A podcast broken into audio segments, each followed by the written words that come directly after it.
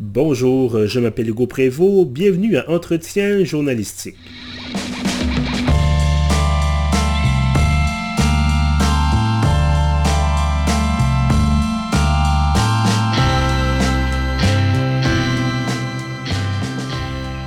Bienvenue donc à ce 19e épisode de la série euh, Entretien journalistique, euh, des rencontres avec des figures marquantes du journalisme d'ici et d'ailleurs.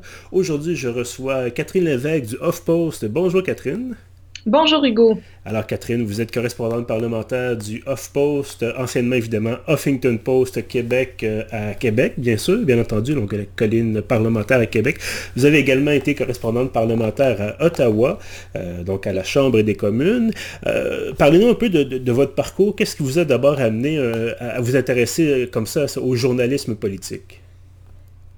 En fait, ça a été un long ben, je un long parcours et aussi une succession de euh, d'opportunités, de, portes qui se sont ouvertes, en fait. Euh, moi, je suis arrivée au Washington Post, j'avais 21 euh, ans, j'étais encore à l'UCAM, bref, je suis arrivée comme stagiaire, là, tout simplement. Et puis, par la suite, j'ai fait du pupitre, j'ai remplacé, j'ai fait à peu près tous les postes là, au Post avant que, que, je termine mes études et que finalement, on me propose un poste à temps plein à Ottawa, un poste qui avait été créé spécialement euh, ben pour moi, en fait, on, mhm. voulait euh, prendre de l'expansion. On avait déjà un bureau à Québec à ce moment-là. Et puis, euh, j'ai décidé de, faire le saut à Ottawa. Et d'où provient l'intérêt? Bien, en fait, ça a été vraiment graduel, hein, parce que moi, je, je viens pas d'une famille particulièrement politisée. par contre, c'est vraiment au contact là, de en allant au cégep, euh, là, je, me suis je me suis mis à m'intéresser au journalisme. Là, je n'avais jamais considéré cette option-là auparavant. J'ai finalement postulé euh, à Concordia, à l'UCAM. J'ai décidé d'aller à l'UCAM parce que je trouvais que c'était tellement une, université euh, militante. C'était une université là, qui, qui, brassait les idées. Là, puis je trouvais ça intéressant d'y aller. Puis bon, la, la, suite des choses a fait en sorte que j'ai fini par couvrir là, la, la, grève étudiante là, pour des médias étudiants. Mm-hmm. Donc vraiment une formidable expérience.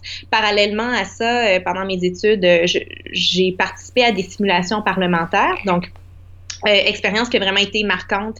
je parle entre autres du Parlement, étudiant du Québec, oui. Et puis j'ai participé là à, cette activité pendant quatre ans. Ça se passe à tous les ans, au mois de janvier, après la, la frénésie des fêtes. Et puis c'est là que j'ai appris un peu c'était quoi euh, siéger? Parce qu'il y a, bon, c'est tous des étudiants, puis des, des, ce sont des étudiants qui font semblant d'être premier ministre, chef de l'opposition, député, déposent des projets de loi, et il y avait aussi une cohorte de journalistes, donc moi je faisais partie de ça, et j'ai vraiment trouvé ça trépidant euh, de, fouiller des budgets, de poser des questions, de euh, d'analyser des projets de loi, de, parler du parcours, là, des, de, de jaser d'idées politiques, de brasser des idées, donc j'ai vraiment aimé ça. Et puis, il y a aussi une, simulation euh, des Nations Unies. Euh, j'ai fait ça aussi, j'ai vraiment tripé. On était allé à New York. Donc euh, voilà, je, dirais que c'est vraiment un melting pot de, toutes les expériences qui ont fait en sorte que je me suis réellement intéressée à l'actualité, à la politique, au breaking news. Et puis la suite des choses a, fait en sorte qu'on on, m'a ouvert les, portes là, pour aller à Ottawa. C'était une expérience formidable. j'ai vraiment adoré. Mais je savais qu'ultimement, un jour, là, je voulais finir à l'Assemblée nationale. Donc, c'est, c'est un rêve qui se réalise, en fait. je suis là depuis un an et demi et j'ai 28 ans. Puis, je, suis super contente là, d'avoir fait les, les, deux collines. Donc, euh, voilà. Vous parliez d'un, intérêt marqué pour la politique. Est-ce que ça vous intéressait à un moment donné de, de faire le saut, d'aller carrément comme militante ou comme députée éventuellement, euh, plutôt que d'être euh, dans la galerie de presse, par exemple? Pas du tout. On me pose souvent la question. C'est sûr que ça, revient de temps en temps. Les, gens de, chaque parti politique s'essayent, puis on dirait qu'ils essayent de, tester les eaux et, de dire euh, bon, mais éventuellement, toi, ça tenterait-tu de, de, te présenter? Euh, en fait, la, réponse est non. Euh, je j'hésite pas du tout. J'adore ce que je fais. Euh, je trouve ça trépidant. Puis tant et aussi longtemps que je vais pouvoir exercer le, métier de, correspondante parlementaire, je vais le faire. Mais, euh, mais, blague à part. Je, je, sais que c'est un milieu qui est précaire. C'est sûr qu'on peut pas prédire l'avenir, mais moi, c'est honnêtement, je trouve que j'ai un meilleur job au monde en ce moment. Je peux parler avec tous les partis politiques. je peux rechercher c'est quoi la vérité. J'ai pas, pas à me plier à des spins, j'ai pas à porter là, le, message d'un parti ou quoi que ce soit. C'est pas du tout ça mon travail. Mon travail, c'est de de dire qu'est-ce qui se passe, de verbaliser, de, vulgariser euh, ce qui se passe au Parlement pour que les gens ordinaires, pour que les lecteurs puissent comprendre. Et puis, mon but, c'est d'intéresser les gens à la politique. Donc, moi, ça m'intéresse absolument pas de, jouer, d'aller de, l'autre côté de la barrière finalement, puis de, de, travailler comme euh, relationniste ou euh, de, travailler pour euh, politicien. Et, ceci dit, j'ai le plus grand respect pour ceux qui décident d'y aller parce que c'est excessivement exigeant et on le voit au jour le jour. C'est tellement de sacrifices, c'est tellement de travail. mais moi, ça n'a jamais été une option pour moi. Mais bon, on s'entend que le, l'idée du journaliste qui devient politicien, c'est pratiquement rendu un cliché. On pense bien sûr à René Lévesque, mais tout récemment, Louis Lemieux, là, anciennement à Radio-Canada, qui est devenu député de la CAQ. Euh, donc c'est une tradition qui se poursuit là, quand même. Euh, il, doit avoir avoir quelque chose qui vient chercher ces gens-là pour qu'ils décident de faire le saut puis de laisser ce, travail journalistique derrière eux. Mais, puis ça, je veux dire, ça se comprend dans le sens que ces gens-là, ce qui revient souvent, bon, on s'entend, j'ai pas parlé à René Lévesque, mais je pense par exemple à Pascal Derry, euh, qui, était journaliste avant, qui est maintenant, ben, qui s'est présenté euh, sous la bannière du Parti conservateur en 2015. Euh, je, me souviens, elle, avait dit à ce moment-là, moi, j'ai, je suis, bon, elle avait pas dit ça comme ça, mais elle avait dit, je, je veux plus être sur le côté, je veux, changer les choses, je veux mhm. participer à la solution, je veux proposer des idées au lieu d'être euh, de, rester ici comme spectatrice. Puis je pense que c'est un peu ça qu'on entend avec les autres journalistes qui sont devenus politiciens. Et, je veux dire honnêtement, moi, c'est tout à leur honneur. S'ils veulent contribuer à la société autrement, euh, c'est leur choix. Euh, mais ce, n'est pas le mien. Je veux dire, moi, je pense qu'il faut, plus que jamais, on a besoin d'avoir des journalistes euh, qui, qui n'ont qu'un agenda, c'est de servir le public. Je pense que c'est ce que les journalistes sur la colline font. Ils le font très bien. Mm-hmm. Et puis, euh, c'est ça, c'est sûr qu'on peut pas je veux dire, faut, faut pas qu'il y ait de doute dans, dans, notre esprit. Puis pour moi, c'est très clair. Là, je veux rester journaliste. Mon, mon c'est pas. Je veux dire, je, ne fais pas ça pour devenir ministre éventuellement ou pour, me présenter là, sous la bannière d'un parti politique. C'est absolument pas ça. Je fais vraiment ça par, euh, par passion parce que ça m'intéresse puis pour le, bien-être du public. Bon, disant début d'entrevue, bon, évidemment, vous avez été à Ottawa, vous êtes maintenant à Québec. Euh, Off-Post, on se le cachera pas, euh, n'a pas la même tradition, si on veut, n'a pas la même présence euh, historique, par exemple la presse, Radio-Canada, Le Devoir. Euh, J'aimerais ça vous entendre sur les, efforts peut-être qui ont dû être, consentis ou les démarches qui ont dû être faites pour se tailler une place dans cette espèce de, club peut-être. Euh, peut-être que c'est un club fermé. Nous, on n'a pas, en fait, de l'extérieur, on ne peut pas vraiment le savoir. Mais ce club, ce groupe de journalistes, euh, de médias qui sont là depuis plus longtemps, est-ce que ça a été, est-ce que ça a été un bel accueil? Est-ce que ça a été plutôt difficile de, vous faire valoir comme étant une journaliste euh, bon, en guillemets, sérieuse, hein, puisque vous venez bon, d'un nouveau média? Est-ce que ça s'est bien déroulé, cette intégration-là? Euh, ben, il faut dire au début, bon, moi, moi, je n'étais pas là au lancement mhm. du HuffPost, euh, qui était Huffington Post à, ce moment-là, Québec en 2012. Euh, ça fait presque sept ans. Euh, mais c'est sûr qu'on est arrivé comme un cheveu sur la soupe, ça, je m'en souviens, parce qu'on était un média web, un média qui est américain à la base, on va se le dire, et qui, là, qui lance une édition régionale au Québec. On se dit, bon, est-ce que ça va durer? Est-ce que c'est un feu de paille? Tout ça. Donc, c'est sûr qu'il y avait certains défis. En même temps, je pense qu'on pouvait compter là, sur une équipe solide. je dirais il y avait Patrick White, bon, qui était quand même une, je, veux dire, qui est toujours une figure connue, qui a énormément de contacts. Euh, à, à, ce moment-là aussi, il y avait Jean-Philippe Cipriani, euh, je veux dire, qui, est maintenant euh, à l'actualité, mais, mais qui était à Radio-Canada aussi avant, qui était aussi une figure très, très bon en web. on pouvait, il a vraiment le propulsé le, post également. Et du côté des blogs, c'était Tammy Emma Pépin, qui est maintenant animatrice, qui est maintenant son entreprise. Puis c'est vraiment une excessivement engagée sur les réseaux sociaux. Elle connaît la game, comme on dit. Alors, c'est sûr que c'était un trio d'enfer pour vraiment partir la machine. Euh, par la suite, là, c'est sûr qu'il fallait. je, pense que la difficulté, ça a été de d'arrêter de compter juste sur les clics. Mhm. Parce que quand même, on va se le dire, là, il n'y a, pas si longtemps, et c'est encore un peu le cas, ben on a c'était un peu la dictature du clic. Hein? C'était, euh, bon, le, là, c'est les vidéos de chats, il fallait faire des articles viraux et tout ça.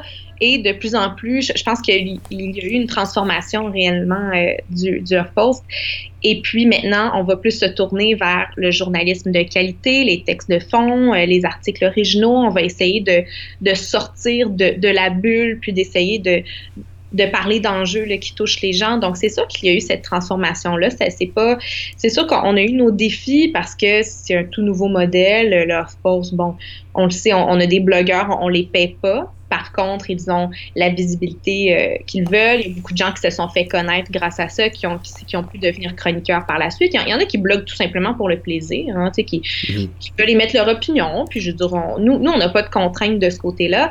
Euh, il y a aussi des politiciens, des fois, qui, qui ont, euh, bon, récemment, là, on, a eu Valérie Plante qui, a, écrit des textes pour nous. On a eu Justin Trudeau. On a eu quand même là, des, des figures importantes. Donc, c'est... Et du côté des textes, c'est sûr que nous, on est un, joyeux mélange là, de autant de, textes de divertissement, je veux dire, on suit Occupation Double assidûment, mais aussi de, textes politiques. Et, moi, c'est un peu mon mandat, c'est de couvrir euh, ce qui se passe sur la colline. Mais je, veux dire, j'ai, on, est comme un mélange de, tout ça. On a autant des, euh, des textes, là, comme je le disais, de, qui sont plus on, va cliquer dessus, puis on, est curieux de savoir qu'est-ce qui se passe. On a des, mhm. excellents journalistes beauté, on a des, excellents euh, journalistes là, techno aussi, puis euh, des, gens qui couvrent l'actualité autant municipale que provinciale. Donc, mais je pense qu'aujourd'hui, on peut dire que, euh, ben en fait, on a, on a réussi ce pari-là et on est, on est considéré comme un média sérieux. Moi, je me fais pas avant, je veux dire, au début, là, ça pouvait arrêter, ça, ça pouvait arriver là, quand les gens nous disaient que toi, est-ce que tu es payé? Est-ce que, tu fais ça mhm. gratuitement? Puis, tu sais, il y avait un certain, peut-être un, certain dédain. Euh, mais maintenant, c'est, c'est plus du tout le cas. Là. Vraiment, on est, on est considéré comme un média à part entière. Puis, euh, moi, les, mes, mes, collègues me voient aller. Euh, je, veux dire, je suis une seule personne au Parlement. Puis, je fais, j'essaie d'accomplir toutes les tâches là, qu'une personne peut faire. Justement, vous êtes, vous êtes seul au Parlement. parlez-moi un peu de, de votre horaire d'une journée type. Est-ce que ça existe d'abord, un horaire de type pour une journée de, votre côté? bon, bon j'ai pu aller voir un peu ce que vous avez publié et Bien entendu, on parle de, politique, mais ça va de, du cannabis euh, aux raisons de l'élection de la CAQ, euh, en passant par rapport aux multitudes d'autres sujets. Euh, est-ce qu'il y a, un horaire moyen, si on veut, moyen, un horaire, comme je disais, un horaire type dans votre journée ou c'est vraiment en fonction de l'actualité du jour que ça va modeler votre journée? Euh, ben c'est sûr que j'ai un, un, horaire approximatif dans le sens que d'habitude, moi, le matin, je me réveille au son euh, de la voix de Bernard Drainville puis de sa chronique matinale à l'émission de Paul Arcan. Et puis par la suite, euh, ben, c'est ça, je, je, je, lis les journaux, je vois un peu ce, dont on parle ce matin-là, s'il y a des, des, histoires exclusives, s'il y a peut-être des histoires qui, qui méritent un suivi. Par la suite, je viens au bureau. Et puis, euh, bon, c'est sûr qu'en ce moment, ça siège pas. C'est un peu plus tranquille, on va se le dire, mais euh, euh, c'est ça d'habitude quand, quand ça siège, d'habitude, il faut, faut, que je me lève un peu plus tôt. Puis on arrive au bureau, puis là, ça commence, c'est les points de presse, les scrums. on, questionne les gens. Il y a beaucoup de en, anglais, on dit the, waiting game. C'est un mhm. peu ça qu'on vit au Parlement. Parce qu'on attend que les ministres sortent. Euh, euh, on, peut avoir des conseils des ministres, on peut avoir des, réunions de caucus et tout ça. Donc, on attend puis on fait réagir les gens sur les sujets du jour. Et puis, le reste de la journée, ben, c'est passé à écrire ou c'est passé à, chercher d'autres sujets ou encore à faire des entrevues. Et puis, euh, bon, après, chaque journée est différente, là, mais on parle de de journée là, en moyenne là, de 9, 10, 11, 12 heures. Euh, ça, dépend vraiment. Là. Euh, donc oui, des grosses semaines, mais moi je me plains pas. C'est super le fun. Puis c'est sûr que on est vraiment là. Euh, on travaille en fonction de l'actualité. C'est sûr que moi, des fois, si je vois qu'il y a des politiciens qui parlent à tout le monde en parle, ben moi je, vais travailler le dimanche soir aussi. Mm-hmm puis je vais rentrer un peu plus tard le lundi. Donc, on est assez flexible là-dedans. Je pense qu'il faut vraiment se, fier à l'actualité aussi, puis il faut, se fier au potentiel de, nos histoires. Puis, euh, je, bah, je, donne l'exemple de Tout le monde en parle parce que il y a eu une soirée où mon, mon collègue ouvrait que tout le monde en parle. Puis c'était la, soirée où il y avait là, euh, Justin Trudeau qui parlait du cannabis, Jean Chrétien qui parlait de son livre, il y avait Denise Bombardier qui parlait de son livre. en plus, il y avait Occupation Double. Donc, c'était vraiment une grosse, une grosse soirée pour lui. Puis moi, j'ai dit, écoute, euh, Jean, il s'appelle Jean-François. écoute, moi, il n'y a aucun problème. Je vais m'occuper de Justin Trudeau puis de Jean Chrétien. Je vais écrire les articles. Puis c'est vraiment c'est un travail d'équipe aussi. Là. Il faut vraiment parler avec ses collègues. Puis s'adapter selon l'actualité. Puis finalement, on a eu euh, des, super statistiques euh, ce soir-là et toute cette semaine-là grâce à, notre travail d'équipe. Donc, je, pense que l'essentiel, c'est ça, c'est qu'il ne faut pas se... Je, pense que le off-post, ce qui est bien, euh, c'est qu'on est une petite équipe, on est capable de travailler, d'être flexible aussi. Et puis, les, semaines se ressemblent pas nécessairement. On va vraiment se plier en fonction de l'actualité, puis c'est ça qui fait notre force. Est-ce qu'il y a une pression, ben, fait une pression, un encouragement à dire, bon, ben, vous êtes journaliste, papier, ben, en fait, papier, vous, écrivez des textes, mais là, on a ça aussi que, que vous tweetiez, que vous prenez peut-être la vidéo. Euh, on sait, bon, euh, moi-même étant ce qu'on appelle encore un jeune journaliste, on a toute cette idée-là du multiplateforme. Euh, est-ce que c'est un peu ça de votre côté aussi, ou c'est vraiment, vous dites, bon, moi, je fais mon, papier, mon texte, et le reste, peut-être si j'ai le temps, ou sinon carrément, je fais mon texte, puis merci, bonsoir? Euh, c'est une bonne question parce que ça a changé, ça aussi. Euh, je pense qu'au début, surtout quand, quand je venais d'arriver à Ottawa, je sentais vraiment la pression de, de tout tweeter, de, de, faire du live tweet. Là. Bon, ça, fait vraiment 2012, là, mais euh, puis de, je veux dire, moi j'ai une caméra vidéo, puis des fois je me promène avec, puis bon, je, euh, j'ai de la vidéo, mais après, si on n'a pas le temps, moi, moi, ce que je me suis rendu compte à la longue, c'est qu'on n'a pas le temps d'écouter ce que les gens disent. On est toujours en train de on est là avec notre caméra, puis là, on a notre téléphone dans l'autre main, puis là, l'image est croche, on n'écoute pas vraiment ce que la personne dit, on n'a pas, pas le temps de, de, poser nos, questions ou de vraiment de réfléchir au texte qu'on veut écrire. Donc, moi, j'ai décidé qu'on, de mieux, qu'on, allait mieux miser nos, efforts, en fait, qu'on allait mieux mettre nos efforts. Et puis maintenant, ben écoutez, oui, je vais, je vais faire toutes ces choses-là. Par contre, je vais les faire en modération. Euh, moi, je me suis dit, ma, ma priorité, c'est vraiment d'écrire des textes.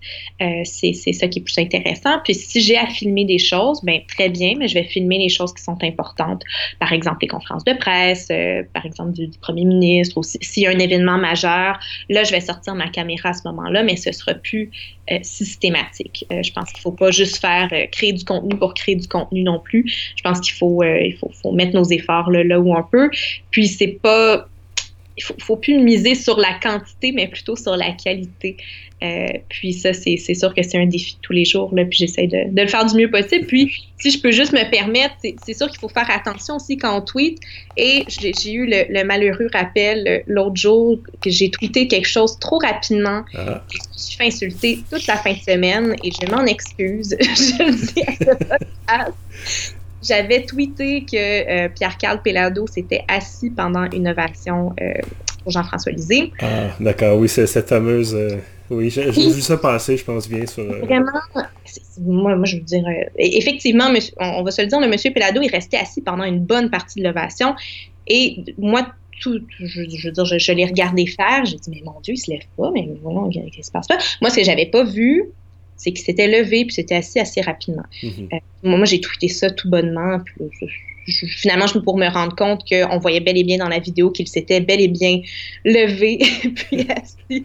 Et euh, c'est ça, c'est les dangers de, de, tweeter les choses trop rapidement. Puis je, veux dire, j'ai rectifié le tir après, je, me mhm. suis excusée. Euh, C'était vraiment une erreur de bonne foi, honnêtement, mais je pense qu'il faut faire attention. Puis des, des, erreurs comme ça, ça fait juste en sorte, ben, de un, ça rend les gens cyniques. Mhm. euh, deuxièmement, on se fait traiter de fake news, puis il faut vraiment faire attention. Euh, puis troisièmement, c'était vraiment une erreur de débutante. J'aurais dû prendre mon temps, j'aurais dû dû regarder si effectivement il s'était levé, euh, s'était levé ou pas. Puis s'il était resté assis, ben là, j'aurais peut-être écrit un article à ce moment-là, mais ce n'était pas le cas. Donc euh, voilà, mhm. c'est. le genre d'erreur qu'il faut éviter là, en, temps réel. Oui, de toute façon, vous savez ce qu'on dit sur les, gens sur Internet, sont toujours polis, euh, posés, calmes. Il n'y a jamais aucun, aucun emportement, aucun... Il n'y a jamais aucune réflexion trop rapide qui se fait en ligne si vous permettez, peut-être, on va parler d'un aspect un peu moins, euh, un peu moins glamour du off-post. Euh, bon, on a discuté un peu avant l'entrevue, puis vous disiez que vous ne pouviez pas nécessairement vous, vous étendre trop sur le sujet, mais euh, bon, Huffington Post, il y a eu bon, des, des, tractations euh, commerciales du côté américain. Là. Il y a une revente euh, il y a quelques années même, quand Mme Huffington a quitté le, bateau, si l'on peut dire, qui maintenant, bon, je pense que Huffington Post appartient à Verizon, donc géant des télécommunications aux États-Unis. Et tout récemment, on avait l'annonce que le rédacteur en chef du HuffPost Québec, Patrick White, en fait, son poste était coupé, si je ne me trompe pas. Euh, et donc, est-ce qu'il y a eu un, j'imagine que ça a eu un impact un peu sur, l'ambiance de travail au bureau. Est-ce que ça a eu un effet euh, perceptible? Euh, c'est sûr que, bon, bah, premièrement, je dois, je dois dire que Patrick, c'est le seul poste qui a été coupé mm-hmm. vraiment, son, poste a tout simplement été aboli. je veux dire, c'était rien de personnel, c'était pas contre lui. je veux dire, je, pense que la compagnie a été très respectueuse à son égard et il faut dire aussi que c'était pas juste envers le, le HuffPost Québec. Je veux dire, le, la veille, HuffPost UK avait perdu aussi son, euh, euh, la, ben, disons, la personne qui avait un poste semblable à celui de Patrick. Là, Donc, mhm. C'était un peu plus global. Je pense qu'il y, a eu une compression, puis euh, on, a, on a essayé de, de, couper là où on pouvait. mais c'est sûr que pour moi, je peux parler pour moi, je peux pas parler nécessairement pour, pour les autres, mais moi, c'est sûr que Patrick, c'est celui qui m'a fait confiance, c'est celui qui m'a engagé, euh, c'est celui qui m'a donné mes, mes premières chances à Ottawa qu'à Québec. Donc, moi, ça, a été un coup dur pour moi, euh, réellement, je peux le dire en, en toute... Euh, toute confidence. C'est juste mhm. entre, vous et moi, de toute façon, hein, cette conversation. Voilà. euh, c'est sûr que Patrick aussi, c'était un passionné. Ben, c'est encore un passionné de l'information, donc c'est sûr qu'on on perd, euh, on perd un, important morceau. Euh, par contre, je pense que l'équipe est autonome. L'équipe est. On, a d'excellents journalistes, on a des très bons pupitreurs, on a des personnes qui sont capables de faire rouler la machine comme il se doit. Puis là, maintenant, la responsabilité, et cette passion-là est juste partagée, en fait. Il faut, il faut que tout le monde y mette du sien, puis il faut que tout le monde euh, continue de, fasse, de, de, faire rouler le site, finalement, euh, avec, euh, avec la même passion, puis je veux dire, avec le, même esprit vif là, que, que, Patrick avait. donc, c'est sûr que, oui, je veux dire, ça, a été un coup dur. Moi, ça, ça a été un choc. sur le coup. par contre, je me dis, la vie continue. Je veux dire, mon poste est absolument pas menacé, celui des autres non plus. Et puis, on, voilà, on va de l'avant justement, parlant d'aller de l'avant, qu'est-ce qui s'en vient pour, euh, pour Catherine Lévesque comme journaliste à Washington Post? Ah, c'est une bonne question. Mais non, c'est sûr que on, bon, on vient de passer à travers une campagne électorale. C'était vraiment, euh, je, pense, une très belle expérience quand même. On a fait beaucoup de choses là, que, ben, en fait, qui, qui, étaient chères à mes yeux. On a réalisé des, projets, on a fait une petite tournée des régions, bon, avec les, moyens du bord, mais c'était quand même quelque chose qui était important à mes yeux. Euh, on a fait des entrevues avec chaque chef quand même, les, des, bon, des, plus grands partis, des plus petits partis. Euh, on a fait aussi des, séries sur l'immigration, l'identité, des portraits de circonscription, et puis on a fait des portraits de jeunes électeurs, tout ça. Donc, moi, c'est sûr que c'est un grand morceau qui... Euh, c'est un moment quand même important qui vient de se passer. On est allé dans, chaque autobus aussi. Donc, le Force vient de vivre sa plus grande campagne électorale, sa campagne électorale complète au provincial. Mm-hmm pour la suite des choses, c'est vraiment découvrir le nouveau gouvernement. Puis je pense que c'est aussi de, euh, mon Dieu, comment dire, de parler d'enjeux. Je, pense que c'est ça la, leçon, en fait, qu'on a apprise là, de, la campagne électorale. Les gens sont intéressés par les enjeux. Les gens veulent pas.